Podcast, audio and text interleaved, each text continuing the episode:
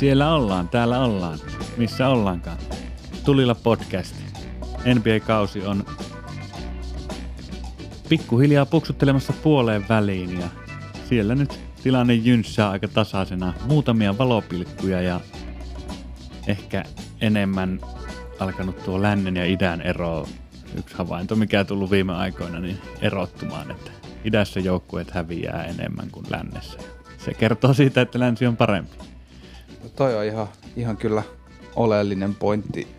Siellä on, taitaa olla idässä kaksi parasta joukkuetta, jotka on selvästi niin kuin, eli siellä on Philadelphia ja Brooklyn Nets, jotka on niin kuin selkeästi voittavalla tota, voittavaa kautta pelaa ja kaikki muut aika pitkälti sitten joko siinä 500 kohilla tai sitten huonompia. Lännessä siellä on Juta jatkaa hyviä näytöksiä ja Los Angelesin joukkueet meininki ihan kovaa ja yllättäjä Portland kaikkien niiden loukkaantumisten jälkeen myös pelannut hyvin. Joo. Viimeisen kymmenen pelin perusteella just tuolla lännessä näyttää voitokkaina etenevän Phoenix ja Portland siinä nelosena ja vitosena. Molemmilla kahdeksan voittoa, kaksi tappioa ja sitten Utah yhdeksän voittoa ja nyt tuli tappio sitten viimein. Joo. Viimein Clippers oli saanut miehisten kuntoon ja Utahiin varmasti sukelletaan tänään syvemmälle. Se oli valittuna aiheena ja tarkoituksena meillä tänään.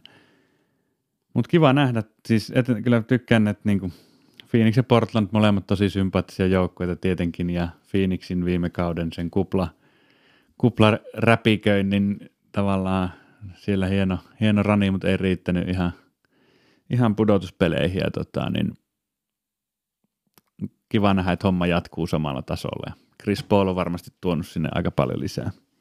Joo, kyllä se on ja sinänsä hassu just, että Chris Paul niin muuttaa myös sitä joukkuetta aika paljon ja tuntuu, että nyt ne on saanut ton, ehkä siinä oli alkuun kuitenkin sitten Bookerin kanssa vielä sitä oppimista, että ne sai sen yhteispelin oikeasti toimimaan, koska kyllä Chris Paul on niin sellainen dominoiva pelaaja, vaikka niin kuin väkisinkin se muuttaa sitä niiden pelisysteemiä, koska se kannattaa muuttaa, koska se on niin hyvä rakentamaan sitä hyökkäystä, mutta et,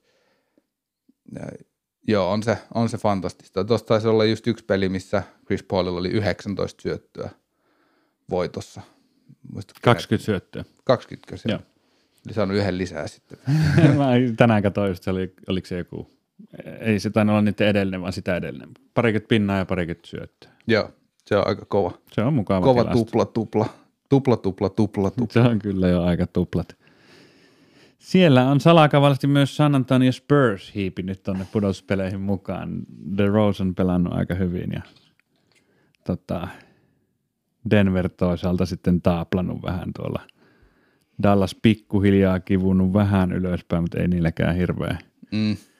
ilosta se meininki vielä ole. Että Ja se on hassu toi San Antonio, se on niinku jotenkin aina ollut se joukko, joka maksimoi, niinku, aina se, sen helposti laskee ulos, että ei ne nyt niinku, tavallaan joka vuosi se on, että ei kyllä, ei tule tapahtumaan. Ja sitten ehkä se sopii tälle vuodelle erityisesti, koska kaik- kaikilla on koko ajan pelaajia poissa. On loukkaantumisia ja sitten on paljon tätä covid-protokollaa, niin ne niinku, kaikki ne, se, se kuuluu tavallaan siihen, siihen kulttuuriin, että sieltä löydetään penkin perältä joku ihan nobody, joka pelaakin tosi hyvin ja osaa sen pelisysteemiin. Ja...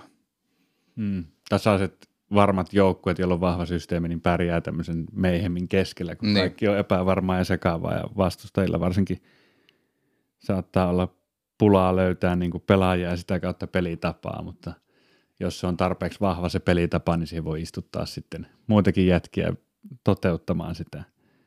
Mutta on tuo, sama näkyy varmaan sitten Utahin tuossa menestyksessä myös, että siellä on semmoinen vuosikausia rakennettu pohja joukkueelle, jota on Joo. helppo varmaan pitää tämmöistä myrskyjen keskellä sitten kasassa.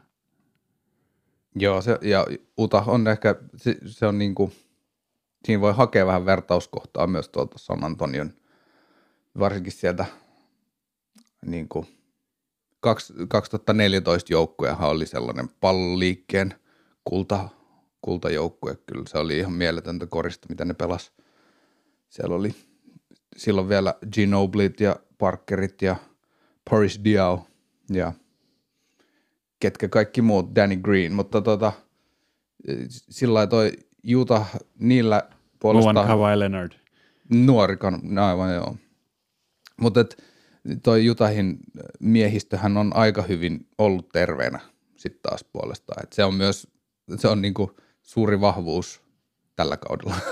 jos, jos ihmiset pysyy pelikentällä, niin Mm. siitä on aika iso apu ja niillä on, niillä on tosi hyvä, hyvä joukkue kyllä ollut jo pitkän aikaa ja nyt se on niin kuin klikannut sitten kivasti. Ja vaikka Conley oli nyt muutaman matsin poissakin, niin se on ollut tällä kaudella ihan mielettömän hyvä. Niin kuin ollaan Se on-. Joo, siis se on, se on ihan huikea kaveri. Kyllä, joo, jos tuohon jotain mennään suoraan syvemmälle, niin kyllä se tavallaan se joukkueen ilmiselvä etu on semmoinen monipuolisuus.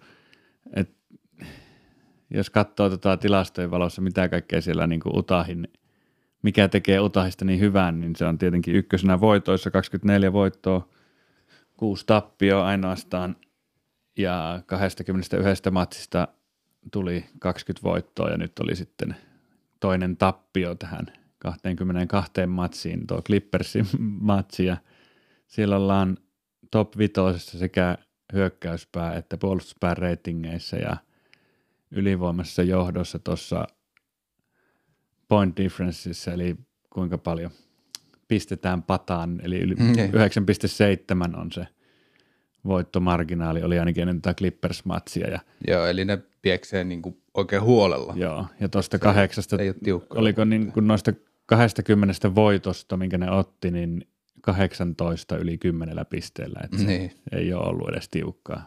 Seitsemän äijää on tehnyt, ollut niin kuin paras pistemies joukkueessa ja syvyyttä löytyy kanssa aika hyvin. Niin kuin. Joo, joo, ja siinä on semmoinen tietynlainen, niin kuin, se lähtee se kone käyntiin juurikin jylläämään, niin silloin se on menoa ja sitten tulee just tollasia, niin kuin, että ne voittaakin, voittaakin tosi paljon ja, tai tosi isolla pistemäärällä. Vähän sama kuin ehkä Milwaukee oli tässä pari edellistä kautta ehkä vastaavanlainen. Donovan Mitchell on kyllä vakuuttanut mua tosi paljon, kun on katsonut sitä ja se tota, on niin kuin syöttäjänä kyllä uskomaton. Käyttää sitä sen atleettisuutta skoraukseen jo heittää tosi hyvin tällä hetkellä, mutta uskomattomia niin kuin syö, syö, syöttöjä jotenkin sellaisista vaikeista asennoista ja hakee Gobertia tosi taitavasti ja odottaa ihan viimeiseen sekunnin, niin kuin sekunnin sadasosaa ja Joo. löytää sen jonkun raon sieltä.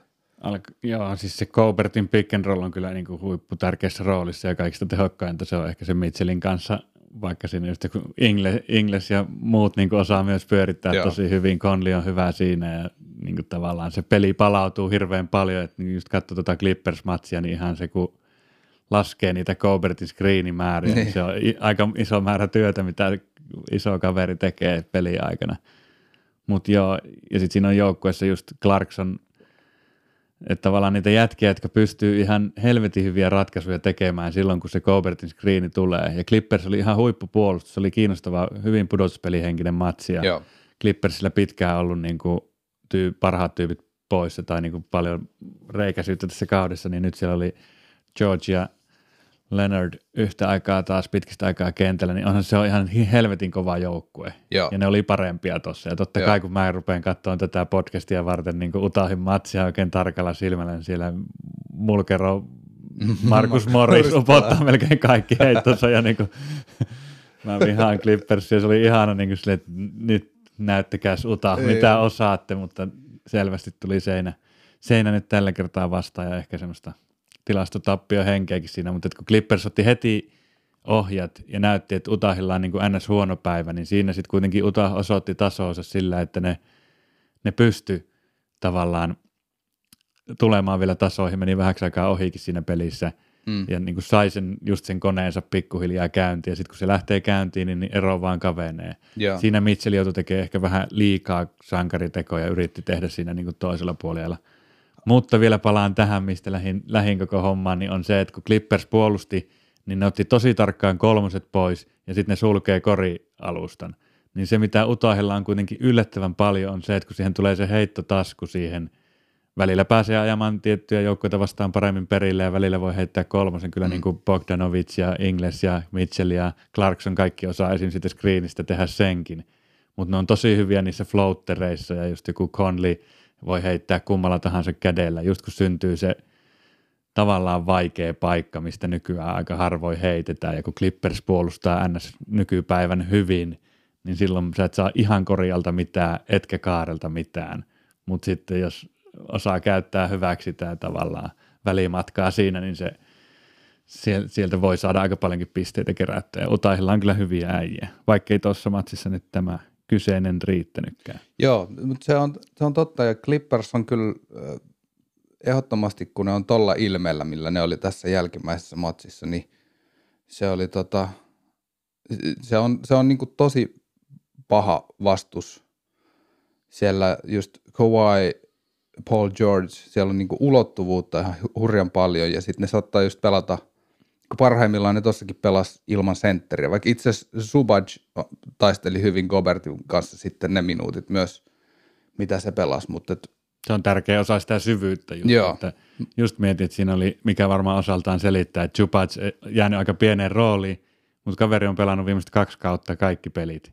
Mm. Niin kuin niin. ollut kentällä jokaisessa. Just. Niin tavallaan, että sitten sulla on tuommoinen luottosentteri, joka ei vaadi itselleen liikaa, ja sitten sä voit käyttää sen vastustajan koon mukaan sitä – Joo, ja hyvin, siinä Lou Williams oli, sillä oli mikki, mikki yllä ja se sille Subacille kovasti puhui just sitä, koska ne oli, olivat hävinneet sen ensimmäisen puoliskon näistä kahdesta matsista ja tota, ja niin, niin, voidaan siitäkin matsista sillä lailla puhua. Mun mielestä siinä on ihan mielenkiintoinen tämä just kaksi peräkkäistä matsia, mutta et Williams just painotti sitä, että joo, että et nyt pitää, pitää olla aggressiivisesti, ei voi kahta kertaa hävitä samalle joukkueelle niin putkeen.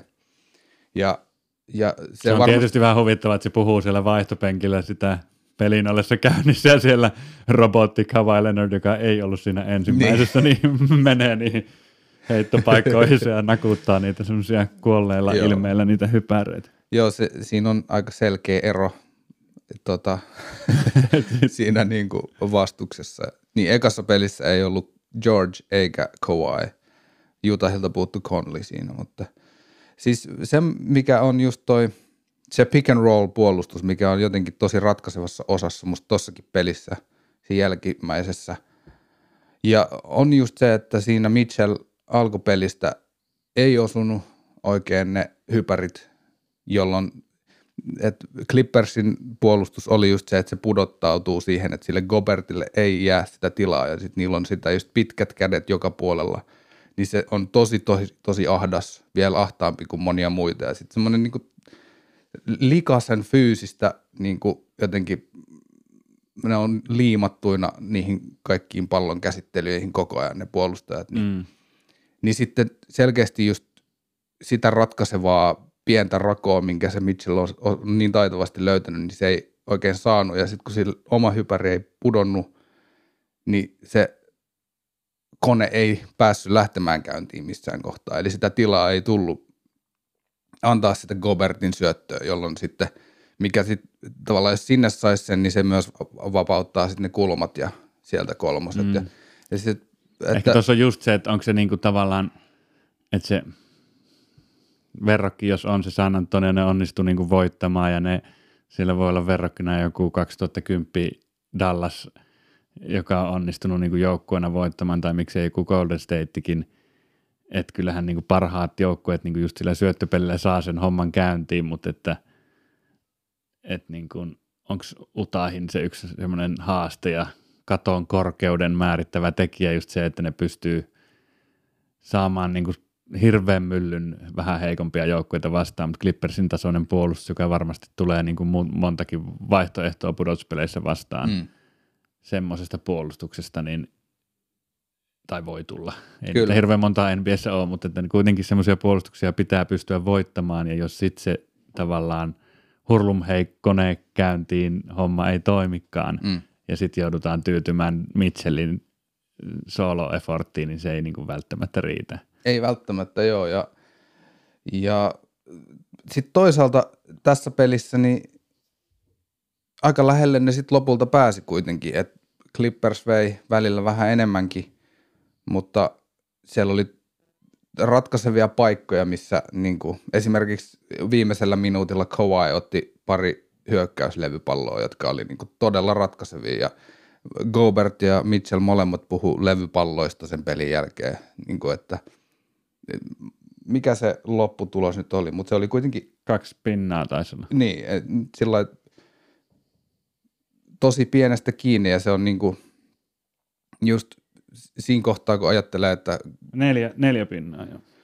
Mitchell, Mitchell vastaa Kawhi, jos se menee siihen, että ei saada siitä koneistolta niin sanotusti apua, niin, niin siinähän Kawhi on varmaan aika kovilla tai niin kuin vahvoilla aina. Mutta sitten tommoset... Ja hävisivät sen Jamal Murrayn ja Mitchellin kaksin kamppailun mm. ni, niukasti, mutta hävisivät kuitenkin. Kyllä. Siinä voi tavallaan pitää ehkä esimerkkinä tuommoisesta, kun ne joutuja tai päätti tukeutua siihen Mitchellin niin kuin niin. sankaritekoihin. Mutta mun mielestä tässä on tosi mielenkiintoinen ja se tekee just sen playoff-tunnelman, koska ne pelas kaksi kertaa putkeen, vaikka nyt olikin eri miehistöillä. Mutta siinä ekassa pelissä mun mielestä Clippers tuli myös hyvin niin peliin mukaan ja ne aika pitkään oli, olivat johdossa puoli, puoli välissä ja tota, se tuntui koko ajan siltä, että jossain kohtaa Juta menee ohi, koska siellä niin kuin liikaa on sitä talenttia, mutta siinä just se niin kuin fyysisyys oli se mun mielestä ratkaiseva, millä Juta sai niin kuin väännettyä sen. Se on niin kuin pienestä kiinni, aina heilahtaa se, että kumpi voittaa sen fyysisyys-homman, puolustus vai hyökkäys. Saako ne ajettua niitä kovia leikkauksia loppuun asti ja saadaanko ne syötöt sinne pieniin rakoihin. Ja sit, sitten just jälkimmäisessä matsissa niin tulee se, että sitten Clippersillä on niin kuin kosto mielessä, että nyt, nyt ei kyllä, nyt tullaan niin kuin eri meiningille. Ja kyllä mun mielestä Jutahin se, se, se oli niin kuin vähän löpsöä verrattuna siihen, mitä se on. Ja sitten just heitto ei uponnut mm, Aluksi ei uponnut, mutta sitä voi pistää aika paljon varmaan sen joukkuepuolustuksen syyksi ja niin kuin se Leonard esimerkiksi pysäyttämässä Donovan Mitchellia, niin siitä on aika vaikea saada konetta hirveän railakkaasti käyntiin. Se on jännä jotenkin, ne on siitä mielessä kiinnostavat joukkueet, että mole, ne on aika vertailukelpoiset myös, niin kuin syvät Clippers ehkä hituu sen yhden pelaajan niin kuin pudotuspelivahvuudessa, jos miettii, että siellä on ehkä yhdeksän äijää rotaatiossa niin kuin vielä syvällä pudotuspeleissä, Utahissa varmaan joku kahdeksan äijää. Ja, tota, niin, niin, tykkään kuitenkin just Utahin näistä vaihto, vaihtopelaajista tosi paljon. Clarkson, Ingles ja sitten vielä tämä, mikä tämä on tämä Derek Favors, on yeah. varmaan se niin kuin rotaatiokaveri sitten, että joku Niang siitä saattaa tippua, tippua niin kuin rotaatiosta nyt, mutta niin se on kovaa puolustava joukkue, mutta ehkä se näkyy sitten Clippersinkin tavallaan puolella näkyy, että vaikka sieltä on Paul George ja Leonard poissa, niin niillä on aika helvetin kovaa puolustava joukkue, ja siellä mm. on Beverilt ja Morrikset ja Ibakat ja niin. Nick Batumit, siellä on kokemusta ja monipuolisia pelaajia ja just puolustussuuntaan tosi, tosi kovia jätkiä. Kyllä. Joo, kun ne jättää sen niin egoiluhomman ja sellaisen pois, niin kyllä se, se tosissaan toimii. Ja siinä niin kuin miettii, että okei, no tavallaan myöskin niin kuin musta tosi vähän pallon menetyksiä oli tuossa pelissä niillä ja, ja semmoista, että alkaisiko niillä löytyy identiteettiä nyt niin kuin tästä, tästä hommasta sillä ja Patrick Beverly on hyvä sellainen niin kuin, aina pelien aloittaja myöskin, se tuo sen, tuo sen intensiteetin, sillä sen niin kuin, aika paljon showta siinä Joo. on, mutta niin kuin, hyvin, hyvin puolustaa. Mutta kriittisesti, että silläkin on yli 43 prossa niin. tällä kaudella, ja se on niin kuin paras, mitä se on ikinä heittänyt, niin että semmoisella tavallaan minkä tyylinen pelaaja se on, niin että jos tuo on vielä siihen päälle, niin sitten se, se niin kuin alkaa kääntyä aika reippaasti plussan puolelle. Joo, se on totta. Joo, ja... Mutta kyllä Utahillakin tuli voimaa riittää, että noita poikkeuksellisia heittäjiä on, on tänä kaudella. Esim. Royce O'Neal on yli 40 pinnan ihan selvästi. Inglesillä on Joo, joku se on. 45 melkein kolmos keskiarvo.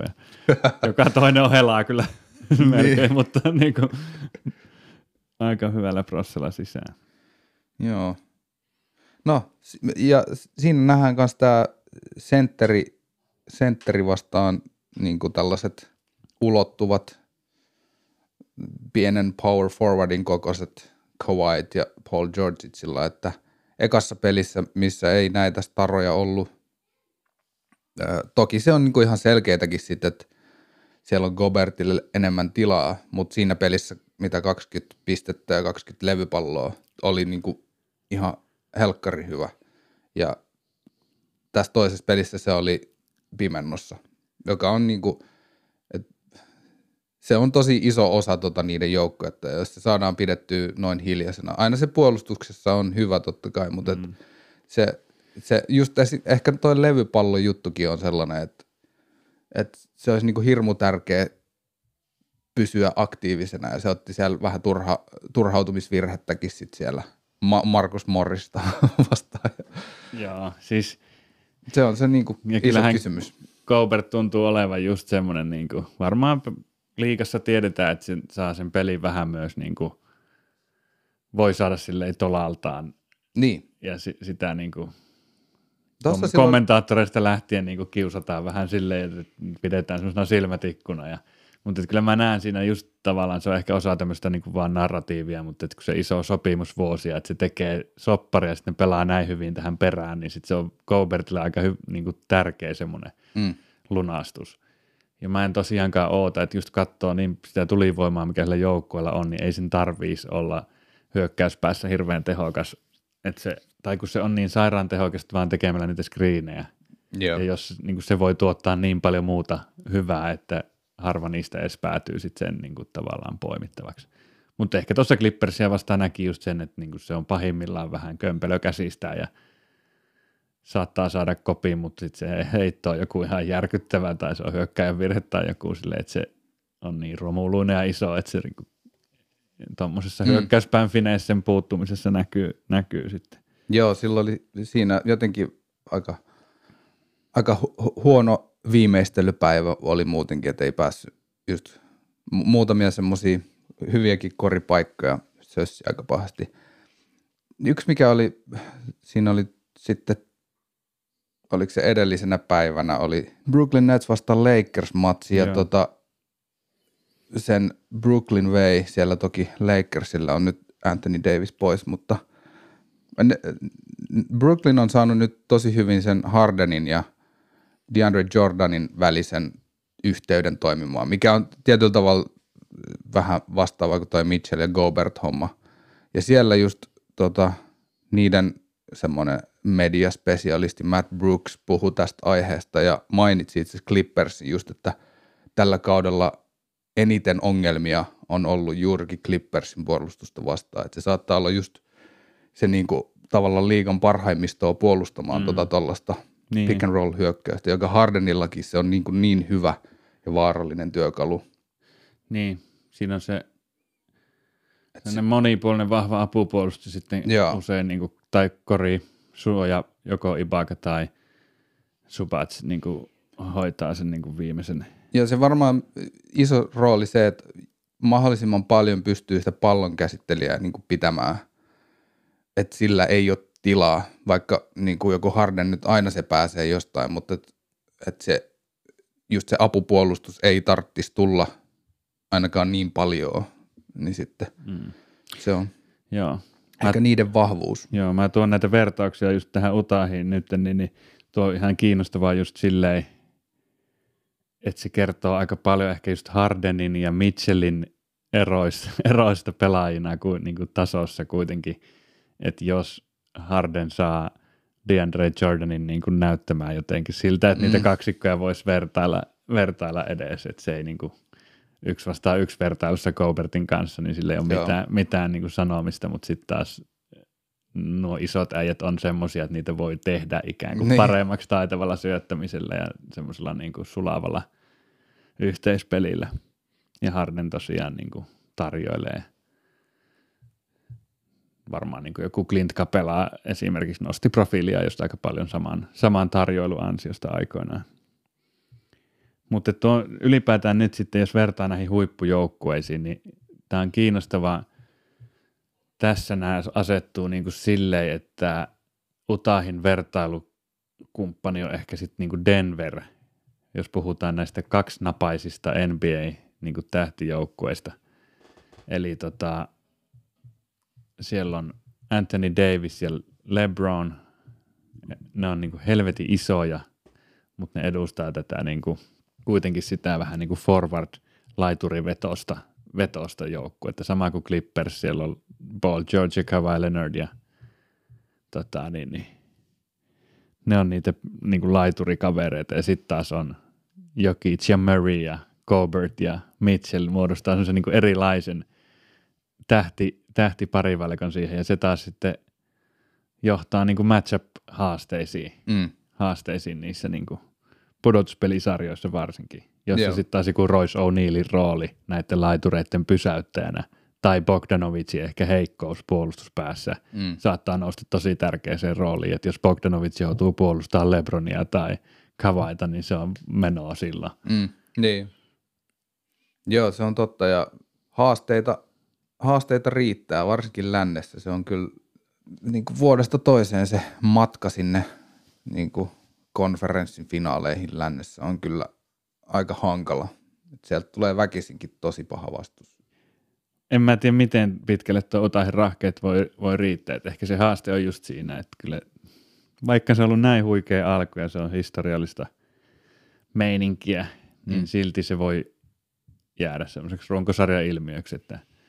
Niin, mutta niillä on nyt ihan hyvät mahikset ottaa koko liigan ykkössiidi, jos ne jatkaa tällä meiningillä. Nyt niin kuin ollaan jo pitkällä ja ne on hyvin voittanut ja katsotaan nyt, miten toi Clippers nyt, jos ne on saanut ihmiset terveeksi, niin miten ne lähtee, mutta Lakersilla ainakin nyt on vähän hankalammat, hankalammat ajat edessä. Anthony Davis kuukauden poissa ja aika pelottavasta aiheesta vielä. Siellä on Akillesjänteen kanssa ollut jotain niin kuin kysymysmerkkejä ilmoilla, niin se on aina pelottavaa ja varmaan ovat aika varovaisia siinä, siinä jutussa. Joo. LeBron 18 kausia painaa ihan hulluja mini, minuutteja määriä, niin ei varmaan, tai ainakin luulisi, että se olisi järkevää, että Lakers niin kuin vähän niin, jos Lakersin alkukausi oli helppo, niin nyt ollaan sitten niinku tämmöisessä vähän haastavammassa Joo. vaiheessa, että pelit kasaantuu ja sillä just Miamille tuli parin pinnan tappio ja edellinen matsi neljä pinnaa turpaa ja tolleen, niin Joo. se on mutta Jutahille ei... Ei kun eh... hävisi ne Netsille, ne hävisi vähän enemmän, kymmenisen pinnaa. Kuitenkin, että nyt niinku on, että tiukat pelit tarkoittaa esim. Lebronin sille kuormitukselle ihan erilaista, mitä että no, alkukaudesta ne voitti niin ylivoimaisesti monta matsia, että sitten Lebroni ei tarvinnut olla edes kentällä loppu, loppuun asti. Näin juuri. Mutta sille Jutahin niin ykkössiidille ei nyt ehkä tässä kohtaa ainakaan vielä näy selkeätä haastajaa, niin sillä kyllähän se on apu niille, mutta sitten toisella kierroksella jo väkisinkin siellä pitää ottaa aika kova voitto. Niin mm. Mutta kyllä tuo niinku, se oli niin pienestä kiinni Denverin kanssa. Niin. Ja tuossa on kuitenkin Bogdanovic nyt lisänä ja sitten se Conlin tämän kauden taso silleen vaikuttaa ihan, ihan erilaiselta. Et niillä, niin kuin ei, et Clarkson – oli huikea jo viime vuonna Joo. ja ollut nyt jo niin kuin pidemmän aikaa, mutta nyt siitä alkaa tulla sellainen olo, että se on ihan niin kuin selkeä, Joo. luotettava osa ja se on hyvin niin kuin lähellä sitä jotain Ginobilin tai Lou Williamsin panosta Just. kuudentena miehenä. Hirmuisella itsevarmuudella niin kuin, ja tosissaan osaa kyllä laittaa palloa koriin kaikilla eri tavoilla. Silloin selvästi semmoinen valmentaja vihreä valo. Se on, Joo se näkee, niin kuin, tuossa taas edellisessäkin matsissa se teki muutaman kupin ja sitten ottaa Clippers aika lisää, niin kuin Snyder tulee, vittu just noin, heitä, heitä, heitä, silleen, niin kuin, että se niin. kannustus tuntuu olevan kohdallaan, koska se kaveri tosiaan heittää melkein joka kerta, kun on vaan pallossa. Mutta on niin tehokas, että ei voi silleen, että jos se menisi puolet huonommin sisään, niin sit se olisi aika kauheata, Ne. kauheata katsottavaa, mutta hyvin kaveri suorittaa. Ja nehän jakautuu sitten pisteet muutenkin siellä siinä jengissä silleen, että siellä on niitä 15 pisteen tuntumassa olevia kavereita useampia. Donovan Mitchell 24,6. Sitten siellä on Bogdanovic 15,5, Colbert 14, Conley 16,5, Ingles 11,5, Clarkson 18. Niin, hurjaa kyllä. Siellä on paljon jengiä päälle kymmenen pisteessä. Joo, että sitten kun tekee ton 117 pinnaa keskimäärin pelissä, niin siitä on tietysti jaettavaakin tavallaan. Niin, Kun pistemäärät nousee, niin se tuppaa hilaamaan myös noita henkilökohtaisia tilastoja silleen semmoisiksi, mihin ei ole tottunut ehkä, että noin moni yltäisi tuohon 15 pisteeseen. Mutta se on ihan eri asia tietysti se, että se on 24 tuolla huippumiehellä ja sitten niitä on niitä 15 kavereita, kuin että se olisi esimerkiksi 33 ja mm, sitten siinä olisi yksi joku 20 pinnan tyyppi ja muut niin kuin Niin. kymmenessä. Ja tosiaan nuo kolmosprosentit, niin Donovan Mitchell 39, Royce O'Neal 42,5, Bogdanovic 39, Colbert ei ole heittänyt yhtään kolmosta, Conley 41, Joe English 44,5 ja vielä Clarkson 37,5. joo. On Ja aika heittää tiukka. eniten, taitaa tällä hetkellä heittää kolmosia yli 16 per peli. Joo, on se, on se aika päätä huimaavaa se kolmos prostat ja siinäkin on vähän just se, tulee mieleen se tota, Milwaukee-homma sillä että vähän vastaava kuin Milwaukee aikaisempina vuosina ja ne heitti myös kovalla prossalla niitä. Toki hyviä heittoja sillä lailla, mutta et, nämä on mielenkiintoisia pelejä silloin, kun ne ei ihan samalla tavalla uppoa niin, että miten silloin sen voittamisen käy. Niin siinä ehkä simuloidaan usein sit sitä pudotuspeliympäristöä myös just. silleen, että se puolustus on vaan niin paljon tiiviimpää pudotuspeleissä, että sitä ei pääse heittämään niitä helppoja Niin. heittää. Sitä tuo Clippers-peli niin kuin mulle aika paljon näytti olevan. No siellä on ö, Utahille tulossa vastaan Charlotte. Charlotte on pelannut aika hyvin itse asiassa ja nyt ö, loukkaantunut Lakers-joukkue tai loukkaantunut ja loukkaantunut, mutta Schroeder ja Davis puuttuivat ainakin viime yönkin matsista ja Davis nyt on pitkäänkin poissa. Niin on sitten on Miami, Orlando, New Orleans, Philadelphia. Et on siellä pahoja joukkueita vastassa tulossa, niin ihan kiva nähdä. Esimerkiksi tuota Miamia vastaan varmaan hyvä. Nyt ne on ehkä löytänyt vähän omaa rytmiä myöskin Miami huono alun jälkeen. Niin. Joo. Butler on ollut aika vireessä viime, viime aikoina. Joo, joo, se on alkanut. Kyllä toivottavasti tämä utahilainen kuuluisa jatsi soi jatkossakin. Siellä on sitä collective improvisation. Kyllä, kyllä on. tausta ollut. On ihan varmasti. Se, se on niin svengaava mesta kyllä Oh. kaiken puolin. Että. Eikö mormonit kehittänyt jatsi? Joo, joo, se on ihan sieltä tullut. Siellä, vuorist, vuoristos niin kuin, tunnelmathan on niin kuin selkeästi Niin, niin, kuultavissa. siinä on kaikkea niitä vuoristotorvia ja muita jatsia. Joo, Mihin niin se rakentuu. Totta. Tähän oli New Orleansista alun perin tämä franchise Joo, peräisin, mutta eivät viittineet. Onhan se tosi cool joukkue ja veikkaan, että niin kuin Utahin kaltaiselle mestalle hieman semmoista pikku glitteriä siihen niin kuin kuivahkon pinnan päälle tuo tämä Jats-nimi. Ja kyllähän parhaimmillaan sitten, jos miettii tuon kollektiivisen improvisaation näkökulmasta, niin nyt tämä hyvin suorittava joukkueena pelaava ja palloa liikuttava Jats voi niin kuin täyttää sen määritelmän ihan hyvin. on joo. Ja se on kyllä todellakin ollut ihan, niin kuin, ihan juhlaisaa katseltavaa aina välillä. Sieltä on tullut semmoisia syöttöhighlightteja, mikä just toi, toivat mieleen sen 2014 vuoden Spurs-joukkueen, mikä on niin kuin, että pallon liikettä kauneimmillaan.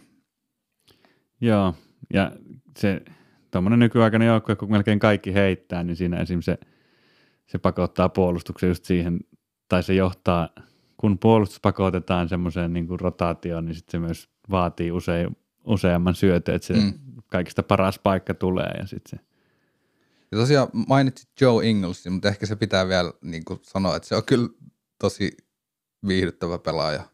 Semmoinen ei koripalloilijan näköinen kaveri, jotenkin vähän hidas ja, ja ilmeisesti kova puhumaan, heittää kommenttia koko ajan Joo. vastustajalle, ja, mutta et, todella taitava ja hyvä heittämään ja mikä se sen nelosprosentti oli, tosi, tosi tarkasti heittää ja luo paikkoja hienosti ja, ja just se sitä pallon liikettä se tuo niin kuin Joo, ja tuntee Gobertia aika hyvin silleen, että selvästi osaa ottaa isosta kaverista silleen tehoja irti ihan vaan läsnäolollaan ja tarjoilullaan. Muutenkin jotenkin English vaikuttaa, sen takia varmaan aika monet tykkää siitä ja se on sellainen kulttihahmoksi kasvanut pelaaja. Jotenkin ehkä just osaksi sen takia, että se ei ole niin tyypillisen koripalloilijan niin kuin näköinen kaveri ja tekee ihmettekoja ja just suu soi, mutta, mutta sillä on myös sellainen niin itsevarmuuden aste jotenkin tuntuu, että viimeisinä vuosina – harvoja pelaajia semmoisia, jotka varmaan johtuu sitä australialaisuudestaan myös, että mm. se ei ole ehkä niin kuin siinä kilpailukehyksessä samalla tavalla kuin monet jenkkipelaajat esimerkiksi on. Mutta sillä on sellainen niin kuin huikea hälläväliä asenne, mikä jotenkin saa sen vaikuttaa ihan super itsevarmalta ja semmoiselta niin kuin, ja sitten taas se, jotenkin se niin kuin, kun joukkue menestyy ja siinä on tuonne Ingles niin kuin virnuilemassa – niin se voi olla niin kuin tosi lannistavaa vastusta ja joukkueelle silleen, että niin kuin näitä ei saa henkisesti nyt hirveän helposti kaadettua. Juuri näin ja sitten kaiken sen jälkeen sitten Ingles heittää kolmosen ja sitten joka kerta jotain kommenttia sinne penkille. Ja mun muistaakseni Paul Georgein kanssa niillä on ollut montakin sellaista. George, mikä on niinku silloin ainakin tässä pelissä oli aika huono tässä edellisessä, se on nyt tulossa vasta loukkaantumisesta takaisin, mutta et vähän sillä just, en tiedä mikä se sana nyt on, mutta vähän kyseenalaista sellaista niin kuin, äh, konsistenssia pelaamista siltä aina, niin tuntuu, että just jonkun Inglesin kommentit voi saada sen vähän niin kuin mm. hämilleen. Joo, ja siis se on, siis tuommoinen English, se dominoi just sillä, se on niin kuin, jos miettii tätä henkistä peliä, niin sitä dominoidaan semmoisella niin kuin jatkuvalla aktiivisuudella. Ja, ja sitten kun se tekee sen, niin kuin sen hymyyn ja ilon kautta, niin se pistää sen vastustajan tosi niin kuin ikävää positioon. Et usein se menee varmaan niin, että sit se English on se, joka niin kuin naureskellen kuumentaa ja toinen kuumentuu. Niin. Ja se sataa Englishin pur, niin kuin laariin. Niin. Mutta sekin voi sataa sitten, että jos toinen on se niin kuin tosikko kaveri, ja sitten se niinku lukee sen tilanteen silleen, että okei, että, niinku, että vitsi mä näytän hölmöltä, jos mä lähden tässä niinku puristaa liikaa hammasta. Ja lähteekin mukaan siihen tavallaan Inglesin leikkiin, yrittää olla silleen niin kuin hauska ja niin. tavallaan hällä väliä. Ja sitten niin kuin menettääkin oman pelissä sen niin kuin etsin sillä, että ei olekaan niin hampaat irvessä. Ja kun taas toinen on, on tottunut pelaamaan silleen niin kuin parhaimmillaan. Mm. Että se, se on niin kuin ikävä ikävä ja myös just semmoinen niin kuin lovable, että sitä tavallaan niin kuin moni vihaa varmaan vastustajista, mm. mutta että voiko sitä näyttää, kun se toinen on niin semmoinen niin kuin hurmaava niin. tyyppi, että ei sille niin kuin, just niin kuin TV-kamera eessä sä todennäköisesti näytät ihan idiootilta, jos sä rupeat semmoiselle niin kuin hassuttelijalle jotain uhoamaan. Niin no. Voi olla tärkeä lenkki. Tuo, kyllä mä toivon, että Utah menisi tänä vuonna pitkälle se olisi ihan kivaa vaihtelua tonne. Joo. Joskaan en usko, että on esim. noita losi-joukkueita voittamaan kyllä sitten niin. pudotuspeliympäristössä. Joo, siinä on, siinä on haasteet ja toi on kyllä hassu juttu nyt toi Davis, Davisin loukkaantuminen näyt, näyttää sen, että miten toi Lakers on kyllä niin kuin kahden ihmisen varassa niin hulluna, että sillä vielä... tosin Schröderkin nyt pois. Niin, Schröder myöskin. Joo, se on kyllä totta, että se on iso, iso miinus siihen, mutta just se, että sen, sen loukkaantuminen, jos se vaikka pitkittyisi tai sit, jos, jos toi olisi ollut niin kuin katastrofi, niin sittenhän tässä olisi mm. kaikille taas avoimet. Joo, mä taas en näe niin kuin, ensinnäkin mä uskon, että nyt on varmaan järkevää ja tulee tapahtua niin, että Davis pysyy aika pitkään Joo, kyllä se Turv- on parempi. niin kuin varmuuden vuoksi sivussa ja All Stars tauko tulee tuohon silleen, että sen ei kannata sinne lähteä höntyämään ja Ei. tavallaan pysyä sivussa, niin se saa hyvän palautumisen. Ja sitten kun miettii, että kausi on pitkä ja rosteri on syvää, ja siellä on aika nälkäisiä pelaajia jonossa, ja nyt katsoo, miten esim. Kyle Kuzma saa lisää vastuuta Mm. niin kuin tässä, tässä hetkessä ja näissä peleissä, kun Davis on sivussa, niin se voi taas sataa sitten jopa pitkässä juoksussa Lakersin laariin, että saadaan mm. tavallaan, jos nuori pelaaja onkin pudotuspeleissä sitten as, askeleen kypsempi ja toisaalta on saanut niin kuin näyttää ja poistaa paineita, niin ei tarvitse välttämättä niin kuin itkeä peliajasta sitten siellä, niin kuin, Joo, jos sitä penkkiä on tarjolla. Ja tolleen, Joo, en niin mä- kuin se, en mä siitä olisi hu- huolissani siis siitä Lakersista sillä lailla, mutta et vaan toi niinku, enemmän se kysymys, että jos jompikumpi niistä on poissa Niin. sitten, kun niin kuin se oikeasti merkkaa. se on just tämän lajin se juttu, että sit niinku ei, ei minkäännäköistä, tai että kyllä, kyllä todellakin Lakers tarvii sinne ihan hyväkuntoisen Davisin, jotta ne pääsis niinku, pääsis sit oikeasti sinne, mikä se on tuntunut ihan selkeältä koko ajan, että Lakers sen vie, mutta sitten toi oli niinku semmoinen pysäyttävä vähän se just vieläkin toi niinku sen Davisin loukkaantumisen tyyppi, eli sillä oli jotenkin akillesjänne vähän niin kuin saanut osumaa ja oliko se sitten, että se oli palannut vielä ja se oli saanut uuden iskun siihen tai et jotenkin venäyttänyt sen. Nyt se on vaan calf strain nimellä poissa, mutta et siitä oli otettu kuvia ja sitten oli vähän epäselvää, että otetaan nyt vähän lisää kuvia. Okay. Varmaan niin kuin tosi varovaisena, mutta Niin. Onhan se niin kuin vaikea seutu loukkaantumiselle, mutta tota, ehkä kai sen pitää mennä poikki silleen napsahtaa, että se on niin kuin, se oikeasti se tosi kyseessä, että Mm. niin kuin, kai siinä seudulla voi olla jotain lievempää vammaa, mutta sitten se voi olla niin kuin hyvä uutinen, jos se ei ole. niin se on hyvä, että se kuin- löydettiin sitten niin kuin tossa kohtaa. Niin, mutta että en tiedä, lisääkö se esimerkiksi, kun jos on joku vammaisilla alueella, niin ei se välttämättä lisää hirveästi sitä riskiä, että se napsahtaisi poikki heti, kun Niin. sillä rupeaa pelaamaan ja aiheuttaisi vuoden poissaoloa. En, en tunne kyllä yhtään niin tarkemmin.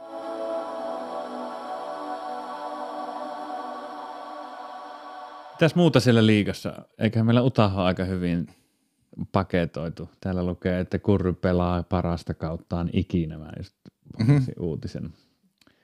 All Stars, eikö päässyt lännen takamieheksi? Joo, kyllä. Dame Lillard taas sitten jäi pois, joka olisi ehkä ollut se toinen, joka ansaitsee, ansaitsee sen aloituspaikan. Joo, sieltä tuli All Stars aloitusviisikot ja kyllähän me voitaisiin ne käydä vaikka läpi tässä. Ihan sillä tuntuivat olevan ihan kohillaan. On siellä ehkä just muutama kysymysmerkki. No Bradley Bealin takana on valtava iso kampanja ollut, mikä on nytten itselle näyttäytynyt ainakin semmoiselta, että kun hän on joutunut tuommoiseen järkyttävään tilanteeseen, niin hänet pitää palkita, palkita, palkita että kukaan ei ansaitse olla noin yksinäinen tähti tuollaisessa joukkueessa. Ja sitten se niinku palkitaan All Stars-valinnalla. Trey Young, en, en ole katsonut Atlantaa vieläkään hirveästi, että en tiedä miten, onko ansainnut paikkansa, mutta se on noussut sieltä. Sehän ei aluksi tainnut olla tuossa. Kun tuo no, ei- kertoo ekoja niitä äänestystuloksia, niin mun mielestä sieltä eikö Young puuttunut nimenomaan. Joo, se oli siellä, siellä aika pohjalla. Tai, tai että niinku selkeästi alempana. Tavallaan viime vuodesta oli just vaihtanut päittäin Bradley Bealin kanssa, mikä oli vähän kummallinen, mutta mikä Ja- siinä? Idän viisikko siis Bradley Beal, Trey Young, Kevin Durant, Janis Antetokounmpo ja Joel Embiid. Ihan varmasti Joo, ovat paikkansa ansainneet. niin. Se Kyrie Irving, se on vaan ihan mielettömän iso stara. Se on niinku sellainen, mikä, sillä on kyllä faneja. Ja tuntuu, me ollaan paljon Kyrieista puhuttu sen mielenkiintoisista kuvioista, jotka on jatkuvasti mielenkiintoisia, kuten sen kommentit pelien jälkeen ja kaikki siinä on, mutta et silloin on tosi kova fanbase ja ne sen sinne myöskin. Eihän se ole tossa. Kyrie, Niin. on. Mikä mulla on tässä? Bradley Beal, Trey Young, Kevin Durant, Antetokounmpo, Joel Embiid. Mikä sivusto sulla Mä on? oon CBS. No mulla on tää NBA All Star 21. Oi helvetti. Joo, täällä olisi Kyrie Irving, Bradley Beal, Kevin Durant, Giannis, Antetokounmpo ja Joel Embiid. Eli ei ole Trae Young. No niin, nyt mä oon päässyt oikean tiedon äärelle. Joo, Trae Youngia ei ole siellä, vaan Kyrie Irving. Tota, jos ottaisi niinku vielä huomioon voitot, mitä tuossa Bradley Bealin kohdalla ei ole ehkä otettu, Ei. niin se voisi hyvin olla, että siellä olisi koko tuo Netsin kolme takakentä äijää. Joo, se on toki, toki iso tähtivoima siellä, mutta et, joo, se vähän niin kuin musta myös hankalaa sitten tois yhdestä joukkueesta kolme. Niin, Mutta nämä aloitusviisikot usein no mutta toimii tuolla tavalla just, että se Mutta on että- että... taravoima. kumman sä ottaisit Bradley Bealin vai James Hardenin? No, se on itse asiassa aika vaikea kysymys. Kyllä mä ottaisin James Hardenin. Niin, Ehkä. Jos- ihan hyvä, kyllä sä pistit mutkin miettimään tolleen, mutta niin, on, onhan, se, onhan se varmaan parempi pelaaja niin kuin tilastollisesti ja historiallisesti. Näin, niin ja mutta sitten monipuolisuuden suhteen mä mietin myös, että Biiliä tavallaan- ei ole nähty nyt playoffeissa pitkiin aikoihin, mutta Niin, mutta tavallaan kun Harden on niin perkeleen kova pelintekijä Joo. myös, että se niin kuin vie se edelle tuossa ja sitten varsinkin jos os, osana tämmöistä All Stars-viisikkoa, että jos sitten siihen rinnalle saadaan Durantit ja kumppanit, niin se mitä Bill tuo pöytään omalla korintekokyvyllään, niin ei välttämättä ole ihan niin tarpeellista sit siinä, siinä ympäristössä. niin. Joo. Se on varmaan siis, varmaan oikea vastaus on James Harden, mutta kyllä mun mielestä toi on itse asiassa aika mielenkiintoinen asia miettiä, että kumman, kumman ottaisi. Niin, ja Bradley Beal on ollut niin huonossa ympäristössä niin, Niin. niin pitkään, tai silloin ei ollut vielä kasvanut ihan täyteen mittaansa, kun Washington oli vähän parempi. Siis joo, sen takia ihan, niin kuin, ja sitten taas tuo tavallaan huomioon keskipisteenä, mitä Harden on ollut, ja, Mm. mutta silti. Tiedätkö, sä, niin kuin, tavallaan ne näytöt, mitä Beal on nyt antanut tällä kaudella, niin Harden teki sen melkein kymmenen vuotta putkeen. Mm. ja sitä niin kuin dissattiin sen takia. Niin. Niin. Se, niin kuin, tiedätkö, että se olisi vähän epäreilua silleen niin kuin, Joo, mietin Hardenin niin kuin keskiarvoja, lähellä tripla Se on tuplaa ja niin kuin syötöt siihen päälle vielä ja silti pisteitä enemmän kuin Biilillä useamman kauden ajan. joo. Kove, on, Kovemmassa joukkueessa Veine niin kuin ainut, joka on pystynyt voittamaan melkein sen Golden Statein hirmujoukkueen mm. tai niin kuin lähimmäksi päässyt ehkä sen haastamista täyskuntosta. Niin, Ja sitten taas tuo, miten näkee, kun miten niin kuin tavallaan, että jos Bradley Beal olisi tuotu tuohon Netsin porukkaan, niin tavallaan olisiko se tuonut samanlaista lisäarvoa siihen, mitä Har- Harden tuo. Niin, siinä on ehkä just, se on ihan totta, että jos se pääpelinteko putoisikin Kyrie Irvingille, niin se olisi varmaan huonompi joukkue, Niin. koska ei se ole Kyrien vahvuus. Niin kuin, tarvisiko ne semmoista ahnasta shooteria siihen. Niin. tai siis silleen, että se ehkä tuntui myös, että Harden on niin kuin ihan hazardi osto sen takia, kun se on myös tunnetusti aika ahnas Niin, omassa heittoissa, mutta että se heti alusta asti osoitti, niin kuin, että on valmis ja kykeneväinen pelaamaan. mm, Tietysti nämä kaikki argumentit noiden kavereiden välillä typistyy ehkä just siihen syöttö. Voi katsoa sen niin kuin syöttötilaston eron ja siinä Niin. on sitten Bradley Beal ja James Hardenin ero ehkä pähkinänkuoressa. Embiid paukutti sille Bullsia vastaan just 50 pinnaa tuossa. Joo. Ihan varmasti hyvin ansaittu paikka siellä. Kyllä. Mulle alkaa niinku tuntua, vaikka LeBron johtaa näissä niinku MVP-hommissa, mutta jotenkin musta tuntuu, että tämä voisi olla Embiidin, Embiidin, Embiidin vuosi, eikö? Onko mä ihan väärässä? Mm, Onhan se nyt aika vakuuttavaa toimitusta ja siinä olisi hyvä tommonen uusi, uusi sankari tälle kaudelle. joo. Ei LeBron ainakaan ollut niin vakuuttavaa. Kyllä tähän mennessä.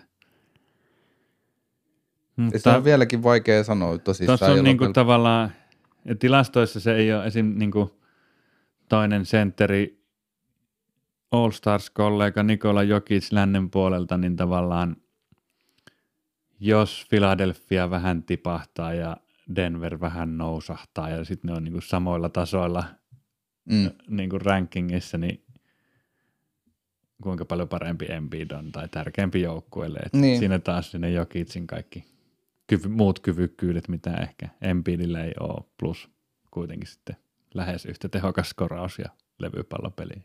Niin. On se. Embiidillä varmaan tuolla puolustuspäässä ehkä. On sillä et, etu siellä, totta. Ja kyllä se niinku, on musta kiva nähdä se kehitys, mitä on Embiidiltä. Musta tämä on niinku selkeä, selkeästi paras kausi siltä. Ja se on ö, saanut jotenkin sen muuvit ehkä vähän niinku nyt hyvään, hyvään järjestykseen. Se tietää paremmin, mitä tehdä ja miten vastata mihinkin. Joo. Ehkä se on, mun silmissä siitä puuttuu sellainen tietty niin kuin suvereniteetti, semmoinen ylivoima esim. Niin kuin ra- peliratkaisuhetkillä. Mm. Ja sitten taas jos miettii näitä MVP-kandidaatteja, niin Dame Lillard on niin kuin semmoinen tyyppi, joka tavallaan niin kuin nousee sinne oikeastaan just sen takia, Joo, sen niin kuin loppuhetkien kyvykkyyden takia. Ja se semmoinen niin kuin, se on just vähän sitä niin kuin, no niin, Steph Curry on aika lähellä kanssa, kanssa Mm. sitä. Tämän päivän Don, tämän niin kuin vuoden Doncicista ei ole ehkä löytynyt sitä, kun se joukkue taaplaa, taaplaa niin, kuin niin paljon, mutta että se on tiettyjä pelaajia, jotka mun mielestä jotenkin se liit, niin kuin, Joo, semmoiselle haluaisi antaa sen niin kuin MVP-palkinnon. Kyllä, ja jos tuossa ottaa tuon Jokic-vertauksen, niin Jokichan on useinkin niiden se niin kuin Niin, pelin ratkaisija sillä että niin. et joo, se on totta. Me, me ehkä tarvitaan Embiidiltä niin kuin, montaks game winneria tarvitaan, että ehkä pitäisi edes katsoa enemmän niitä pelejä silleen, kun se suorittaa, suorittaa tuolla tasolla, niin kyllä se tietysti kää- kääntyy ihan ruutuajan myötä. Että. Mutta tämä kuvaa sitä, että nämä aallot niin kääntyy vähän hitaasti. Tämä ei liity ehkä MVP-keskusteluun millään tavalla, mutta niin kuin omaan seuraamiseen, Mm. että kun sitä niin kuin kiinnostuu ja ihastuu johonkin Jokiciin Mm. mm. ja sitä kautta niin kuin se Denver roikkuu aika pitkään siinä semmoisessa niin kuin valinnassa, kun valitaan mitä matsia katsotaan ja sitten taas jotenkin Philadelphia ei ole otteellaan niin kuin hinkunut sinne halutuimpien mm. niin kuin joukkoon viime vuosina ja sitten se jotenkin mutta on se, se on kyllä siisteintä myös sitten melkein NBAn seuraamissakin, että tajuaa just jonkun Philadelphian tai Phoenixin tai kun vitsi näähän on niinku huikeassa lennossa, Niin. niin. enkä kattonut pitkäaikaista kattoa oikein ajatuksella yhden matsin, niin näkee sille, että vitsi on kyllä syvä, joo, syvä joukkue ja kyllähän tämä NBA kaikkinensa on aika niinku kiinnostavassa vaiheessa. Et. niin on. Mutta joo, nyt me höpistään tässä, mä sanon ton lännen viisikon, Luka Doncic, Steph Curry, LeBron James, Nikola Jokic, Kawhi Leonard. Kyllä. En ehkä, olisin vaihtanut ton Dame Lillardiksi ton kurryn sieltä, mutta ymmärrän kyllä kurryn vetovoiman myös. Niin, Kurren vai Doncicin vaihtanut? Kurryn varmaan. Ihan vaan lähinnä sen takia, että se, niin kuin ne on interchangeable, tiedätkö, Dame ja kurry. Niin. Eihän sitäkään pitäisi, niin kuin, kai pitäisi olla ehkä silleen jossain järjestyksessä, mutta että niin kuin, Joo, kyllä mun mä, mielestä Luka Doncic kuuluu kuitenkin All Stars avaukseen tässä vaiheessa jo uraansa. niin, mä ehkä vaihtaisin sen, sen tilalle sen Lillardin tosta, jos saisin valita. Ja toisaalta ää, mulla tuntuu siltä, että olisi niin kuin, toki Mitchell pääsee tota, varmastikin sitten valmentajat valvi, valitsee sinne penkille All-Star-peliin, mutta tota, ehkä haluaisin palkita sen. Mä voisin senkin nostaa tonne ehkä ennen kuin Doncic. Joo, se on jännä, että jos katsoo just tota, että puhuttiin tuon idän viisikon suhteet, olisi mahdollista, että siellä olisi kolme Brooklynin pelaajaa, niin sitten Uta, vaikka pelaa tuolla tasolla, niin ei onnistu saamaan yhtään pelaajaa niin. viisikkoon, mutta se kertoo tietysti, että sit siellä voisi olla kolme, kolme pelaajaa penkillä. Niin. Mutta kyllä mitä tulee tuohon kolmeen pelaajaan, niin se on siis Gobert ja Mitchell, jotka valmentajat sinne valitsee ihan varmasti ansaitusti. Kyllä. Ehkä osaltaan sen tasaisuuden, että niin kuin, että jos Mitchell pelaisi jossain Golden Statein tyylisessä joukkueessa, niin se saattaisi silleen olla kurrytyylisesti tehokas. Joo. Tuossa sen ei tarvii olla, mutta ei se myöskään. En mä ehkä nosta sitä ihan vielä Mm-mm. kuitenkaan sinne Damian Steffin tasolle. Että sit siinä painotettaisiin vähän liikaa sitä voitto, voittotilastoa. Mm. Mutta siis on ollut puhe, mikä tulee johtamaan nyt jälleen kerran pettymykseen kyseisen kaverin kohdalla, mutta Conley All Stars casea on kuullut useissa paikassa, niin kuin, että on nostettu esiin. Että niin, Conley ei ole ikinä ollut All-Star-pelissä. Joo. Memphisissä se oli jo tarina silloin, että joka vuosi se jäi aina siihen rajalle. Joo, siis se on kutsuttu parhaaksi pelaajaksi, joka ei ole koskaan ollut All-Stars-ottelussa. Mutta ei se 16 pinnaa, viisi syöttöä, niin ei riitä. Ei riitä ja tosi just silleen pöhköä vertailla silleen, että se Mitchell on kuitenkin askeleen edellä ja ihan niin kuin roolillisesti jopa minuuttia ja muuten niin kuin valossa, valossa edellä, että miksi, miksi ihmeessä sitten, niin kuin, varsinkin jos niiden välillä pitäisi valita.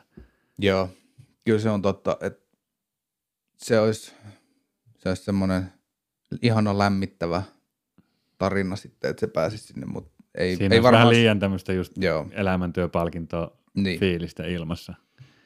Mutta siis kun tämä on tragikoomista sen takia, että se kaveri itse – haluaa. Puhuu, puhuu tästä. Tosi ja paljon, nyt, joo. Ja nyt on vasta antanut taas niin.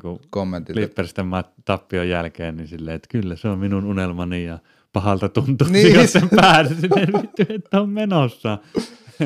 Varmaan tuntuu. Sydäntä särkeä. Voi. joo, mutta ehkä. No joo, kyllä tietysti vaikea et, tai niin kuin, että luulisi, että nyt on vähän perspektiiviä. Ihan vain katsoa niitä niin. pistetilastoja ja muita silleen, että eihän niin kuin, ei tuo riitä. Niin. Ollut loukkaantuneena vähän aikaa kuitenkin ja siellä niin kuin, lännessä ei äänestyksessä päässyt kymmenen parhaan takakentän pelaajan joukkoon ja et ei se vaan pitäisi osata veteraani ottaa niin kuin iloa, iloa siitä niin. nimenomaan, että on, on hyvässä roolissa ja – mutta se on just semmoinen harha varmaan, että kun on varsinkin tuossa tapauksessa, kun on oltu siinä niin lähellä niin pitkään, niin siitä mm. on tullut joku oikeasti merkityksellinen sellainen toteemi, mitä tavoitellaan. Se on jotenkin huvittavaa vaan, että kun miettii, että sitten tuommoinen varma veteraani ei vaikuta ollenkaan semmoiselta, että henkilökohtaisesti jotenkin niin kunniaosoitusten perässä tuolla juoksisi. Mutta niin ehkä se just vaan kasvaa vähän kiinni sitten se, se niin kuin kaikki uutisointi ja just se semmoinen. Voi olla, että ekat viisi vuotta se ei välittänyt siitä narratiivista, että nyt niin kuin hän, hänet jätettiin ulos, mutta sitten kun se toistui kymmenen kertaa ja nyt nousee taas niin kuin puheet, niin ei, se, se on silleen. Niin ja sitten se, tota, se ei pelaa sillä tavalla, että se tosi paljon haluaisi sinne All-Star-peliin. Se pelaa tosi hyvää koripalloa, vaan sillä tekee oikeat syötöt ja, joo, joo. ja pelaa point guardina, mutta sitten se jälkeenpäin puhuu. niin, mutta ehkä tätä voisi sanoakin sitten semmoiseksi niin Conley caseiksi tavallaan, että niin kuin voit niin kuin argumentoida tämmöisen Conley casein puolesta just sillä, ne. että se on hyvä pelaaja – kun se ei ota liian isoa roolia tai tee tyhmiä ratkaisuja. Mm. Se on just mikä tekee sitä hyvän pelaajan, mutta siis taas niin. All Stars viitekehys ei ehkä niin kuin... Se on siinä nimessä se vihje. Se ei ole, se ei ole solid NBA player Niin. game.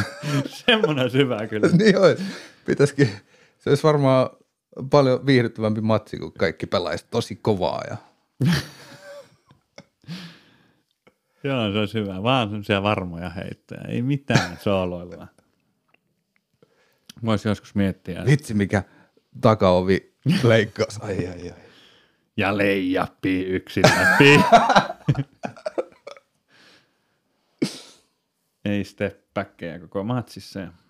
Täytyy joskus miettiä, että mitkä voisi olla tuommoiset viisikot, mm. jotka, jotka pärjäisi oikein hyvin. Ingles, Ingles olisi ainakin. Mullekin tuli, mutta ehkä vähän, siinä voi olla vähän liikaa sitä, tiedätkö, virnettä.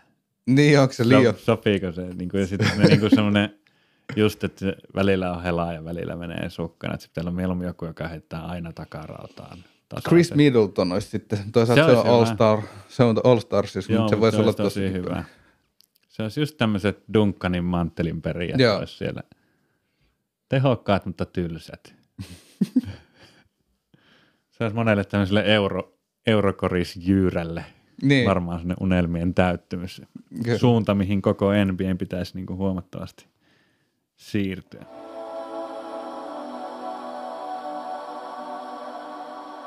Joo, voitaisiin ruveta paketoimaan. Siellä yksi hieno matsi oli taas Jamal Murray teki yhden ennätyksen 50 pinnaa ilman kertaakaan vapaaheittoviivalla käyntiä. Joo. 21 kautta 25 hän oli pelitilanne. heillä. Joo, se on aika hurja, hurja heitto, tarkkuus. Se, sillä kyllä välillä osuu toi tommonen vaihe silmään. Sitten mikä uutisissa näkynyt myös on tämä DeMarcus Cousins on nyt sanonut, että Houstonin kanssa menee tai niin kuin lähtee johonkin ja Mm. siitä olin yllättynyt, että siellä oli pitkä lista joukkueita. Mm. Olikohan 15 joukkuetta, jotka ei ilmoittanut kiinnostuksensa DeMarcus Cousinsin palveluksesta. Se on kyllä paljon. Ja ilmeisesti se joku Lakers kaappaa vielä sinne Niin, penkin perukoille varmistukseksi. En tiedä mitä annettavaa sillä on, mutta ehkä se on tärkeät neljä minuuttia jossain pudotuspelisarjassa. niin. Tai loukkaantumisen hetkellä sitten semmoinen tyyppi, joka ei ole välttämättä miinusmerkkinen koko ajan. Mm. Niin, saattaa silläkin osua johonkin playoff-peliin se, missä se nakkaa neljä kolmosta yhtäkkiä. Niin. Ihan mahdollista. Bulls rintamalta tietysti Markkanen, oliko se niin, että kun viimeksi nauhoitettiin, niin se oli just satuttanut sen Joo. käteensä ja Se silloin tuli heti sen jälkeen sitten se, että nyt on useampi neljä viikko. viikkoa. Joo, kahdesta On- neljään viikkoon Niin pois. mikä helvetti, siitä on jo kaksi viikkoa melkein. Siitä on nyt tasan kaksi viikkoa ja se oli kahdesta neljään viikkoa. Joo, Ja tässä matkan varrella Lauri itse uhosi, että kyllä täältä tullaan, että mm. hänellä on joku niin kuin, oikoreitti onneen ja että hän tulee aikaisemmin takaisin. Ja nyt ollaan siis tässä, siitä on kaksi viikkoa. siitä on kaksi viikkoa, mutta kun täällä mä katson tätä injury-reporttia, niin eilen on ollut uutinen, että Markkanen is progressing and feeling better, Niin. according to Billy Donovan. Mutta ei kuitenkaan ole treenannut vielä joukkueen kanssa ollenkaan sen jälkeen. Ja tässä sanotaan, että paluun, paluu jossain vaiheessa aikaisessa maaliskuussa on edelleen mahdollinen, mutta Donovan ei tarjoa mitään aikajanaa. Niin just. Et nyt niin kuin tavallaan siinä vaiheessa on mennyt jo neljä viikkoa. Joo, aika Ja huono. se niin kuin sanotaan, että on mahdollinen, mikä piti olla se maksimiaika. Oi voi, Paskamainen juttu niin kuin on tosi ikävä. Ja ehkä tuossa on myös niin kuin, ehkä nyt Lauri Markkasen omat kommentit on niitä, mitä kaikista vähiten kannattaa kuunnella, että se on varmaan osa syy. Pahimmillaan niin kuin voi olla syy, miksi se venyy, on se, että se ei siinäkään matsissa suostunut jättämään sitä kesken sitä. Niin, Että jos se niin kuin repii kipeällä olkapäällä pari rankkaa tilannetta, niin se voi aiheuttaa sen, että siinä menee taas viikkoja. Mutta mm. se on sopimusta jahtaavan pelaajan henkistä niin kuin vaikeutta tuo, mitä Lauri tuossa käy läpi. Varmasti on niin kuin aika karmiva tilanne, että niin. Hirveä palo kentällä ja se ei ole mikään, mikään edes, että kun olisi niin kiva pelata vaan, että olisi kiva tienata vaikka 50 miljoonaa niin. enemmän seuraavan viiden vuoden aikana. Niin. Kyllä.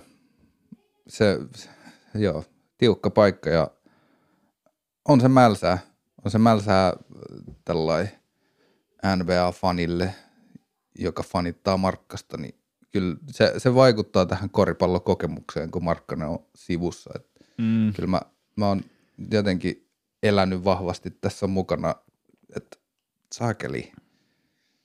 On se tietysti Markkanen saanut jonkun verran innostumaan Bullsistakin jo vuosien varrella ja kasvanut siihenkin vähän kiinni, että Mm. on tullut katsottua vähintään koosteet noista matseista. Kyllä että, joo.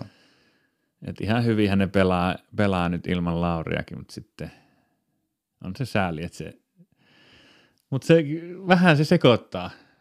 Et silloin kun Lauri on kehissä, sitä jotenkin venää niin innoissaan niitä matseja, että sitten vähän se muu NBAn seuraaminen saattaa jäädä silleen huonolle tolalle ja sitten toisaalta, toisaalta tota niin, sitten kun se loukkaantui, niin mulle tuli esimerkiksi nyt semmoinen, että vittu mä eikö katsoa mitään, Niin. mitään silleen, että se olisi ehkä parempi, että se olisi siellä, niin sit.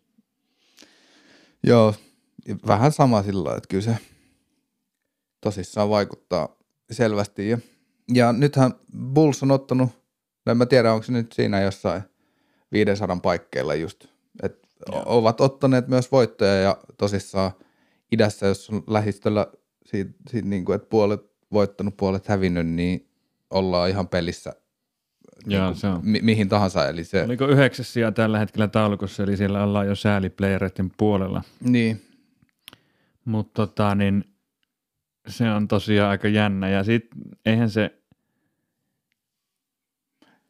13 voittoa, 16 tappiota.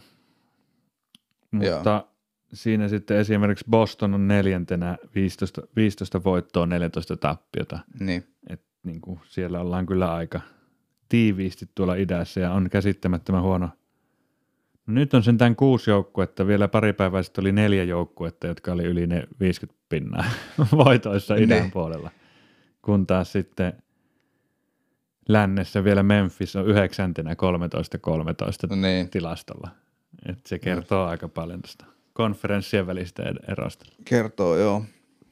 En mä tiedä kuinka niin kuin, se, se Markkasen treidaaminen, niin kuin, toki tässä kohtaa se on tosi vaikea Bullsin sitä tehdä, koska sitten siinä pitäisi olla, siinä on varmasti se kysymys siitä Laurin seuraavasta sopimuksesta ja sellaisesta, mutta et, nyt ne on pelannut ihan hyvin ja, ja siellä on just Patrick Williams ottaa sitten Markkasen paikkaa myöskin niin kuin ihan all right, niin että mitä, mitä mieltä sä oot siitä, luulet sä, että olisi mahdollinen vielä tradeaus tässä kohtaa? Äh, en tiedä. Ei siitä oikein, mä oon yrittänyt kaikkia Ei, ei huhuja sit- niinku kuulun, se tuntuu vaikealta, että mutta monet joukkueet on tavallaan kuitenkin, niin, kuin, niin paljon kuin, niin kuin, että Bulls ei saa siitä nyt mitään. Toden, tai niin kuin, että se arvo on nyt niin alhaalla, mm, että, sit, niin kuin, että mitä sä siitä oikeasti pystyt saamaan takaisin. niin, Ja sitten taas tavallaan se, niin kuin, että antamalla pois sen, niin sit sä luov, menetät myös sen mahdollisuuden pitää sen sitten. Tiedätkö, että jos ensi kesänkään jälkeen Bullsille ei ole ketään parempaa tarjolla, niin niillä on sentään Markkanen. Ja lähtemällä sähläämään sitä nyt, niin niille ei välttämättä ole kesän jälkeen enää mitään. joo, Nyt ne pystyy mätsäämään sen Markkasen tarjouksen, vaikka joku muu niin kuin haluaisi maksaa, maksaa enemmän, niin niillä, pyst- niillä on kuitenkin se päätäntävalta siitä, että Mm. mm. niin kuin, jos se on kysymys, niin kuin, että kannattaako Bull, tai siis silleen niin kuin, se tuntuu vähän Bullsin kannalta kieltämättä ohuelta korrelta rakentaa tulevaisuutta sen varaa, että niin kuin Markkasen iso soppari mm, olisi jotenkin tie tähtiin. Ja ehkä se, niin. Silleen. Mutta on niin vaikea, että ne, niin ne on ollut niin ailahtelevia ne otteet, että aika hyvää, mutta niin nämä poissaolot yhdistettynä sitten just se, että ei, ei sitä näytekoko ole vielä viime niin kauden kauheuksien, mm. kauheuksien päälle semmoista, semmoista niin kuin joka synnyttäisi jotenkin luotettavan vaikutelman se niin kuin, tuskin Bullsille tai kenellekään muullekaan joukkueelle. Niin, näin se on. Nyt kun on nuorista pelaajista kyse, niin myös se tavallaan, että mä epäilen, että se trade, että niin kuin jopa se Jack Lavine kaikessa tärkeydessään niin kuin, ja miten se on kaikki kaikessa Bullsille, niin se voi olla lähempänä sitä trade-paikkaa, koska sillä on nyt niin valtavasti sitä todistettua arvoa, Kyllä. että sieltä voi saada sitten palasia takaisin. Joo, sille olisi varmasti ottajia ihan paljonkin ja siitä voisi saada jotain ihan selkeää takaisin myöskin. Ja kyllä Bulls varmaan tuntee kuitenkin Laurin potentiaalin ja semmoisen niin kuin mahdollisen katon, että vielä vuosi sitten puhuttiin sitä, että onko se Jack vai Lauri niin kuin joukkueen ykkös, ykkös niin kuin skoraaja ja Mm. go-to guy, niin tuskin ne on sitä ihan totaalisesti unohtunut, tai uusi valmennusjohtokaan on, niin kuin, näkee asiaa mitenkään ihan täysin toisin kuin aiemmat. Mm. Joo, no se on ihan mielenkiintoista. Musta tuntuu, että aika monet joukkueet on, äh, tai niillä on ainakin tarvetta olla aktiivinen, ja siellä on trade deadline tänä vuonna aika paljon myöhemmin, se on vasta maaliskuun 25. päivä. Ja tota, mielenkiintoista nähdä, miten nämä hommat kehittyy, ja tässä on vielä just sillä melkein ku, kuukauden päivät aikaa kaikilla rakennella niitä omia arvojaan. Että, Joo, ja sijoitussarjataulukossa se vaikuttaa tietysti myös. Niin. Sitten siellä on ilmeisesti aika kova draft-klassi tulossa ensi vuonna, Kyllä. ja sitten jos esim. Bulls sortuu, sortuu niin kuin pohjalle tässä kauden edetessä, niin sitten voi olla, että halutaan ruveta liikuttaa jo palasia ja varmistaa hännillä olemista ja sitä kautta parempaa draftia. Mitäs meillä on luvassa siellä, jos siirrytään vähän katsomaan ensi viikon aikataulua. Maanantai-iltana siellä Bulls kohtaa Houstonin. Tosiaan oli se Utah Hornets. Sitten on kiinnostava matsi on Portland Phoenix. Siellä Joo. kaksi kovassa lennossa olevaa vauhdikasta lupaavaa joukkuetta. Ja herkullisia supertähtiä ja bukkerit ja Lillardin johdolla siellä. Sitten viikon mittaan, jos poimitaan täältä vielä, niin Portland Denver on meikäläisen listalla aika taatusti. Celtics Dallas, nämä on tiistai- ja keskiviikon välisen yön matseja. Sitten Lakers Utah keskiviikon Joo. torstain välisenä yönä. sitä mä tuossa kattelin, että se, Aika sitten itse asiassa viideltä torstai-aamuna. Se on ihan mahdollinen laittaa jopa kello soimaan. kyllä kiinnostava vaikkakin harmillinen toi Davisin poissaolo, mutta jos siellä vaikka olisi Schröder mukana, niin se tekisi jo tosta sitten, tai että mielenkiintoinen matchup playoffejakin miettiessä. Ehkä tuossa voi ajaa itsensä semmoiseen pehmeään illuusioon nytten vähäksi aikaa, kun Davis on poissa, että kumpa sarja olisi näin tasainen. Ja niin, olisi näin paljon kontendereita, että kaikki Utahit ja Clippersit ja muut vaikuttaa just tällä hetkellä tosi kovilta. Ehkä osaksi sen takia, että sieltä on se niin kuin, Lakers ei näytä niin, näyttäydy niin ylivoimaisena, mutta ei se tietysti. Tilanne ei periaatteessa ole muuttunut kuitenkaan mihinkään. Ei. Mutta näin me eletään hetkessä. Eletään hetkessä. Ja tämä hetki, mikä nyt on kestänyt tämän koronan kanssa, on kestänyt nyt kohta vuoden verran ja tässä ei me, meidän koripallosarjat pääse jatkumaan. Onneksi kevät tulee. Mä, mä oon jo lähinnä luo niin kuin, henkisesti virittäytynyt siihen, että kun katukoriskentät sulaa, niin sitten pääsee heittelemään Niin. korista. Sitten se mahdollisuus täytyy ottaa ihan kunnolla käyttöön. Kyllä. Mutta sitä odotellessa me katsomme NBAtä päätelaitteidemme ääressä ja nautimme, nautimme siitä. Näin on. Toivottavasti saadaan Lauri kehiin, kehiin mahdollisimman pian ja uusia Utahin kaltaisia tarinoita katsottavaksi ja kerrottavaksi. Näinpä. Tämä on Tulilla podcast, mä oon Panu Jansson ja siellä on Juhani Grönruus vastapäätä. Painamme kohti seuraavaa jaksoa. Näkemiin. Kiitos. Hei.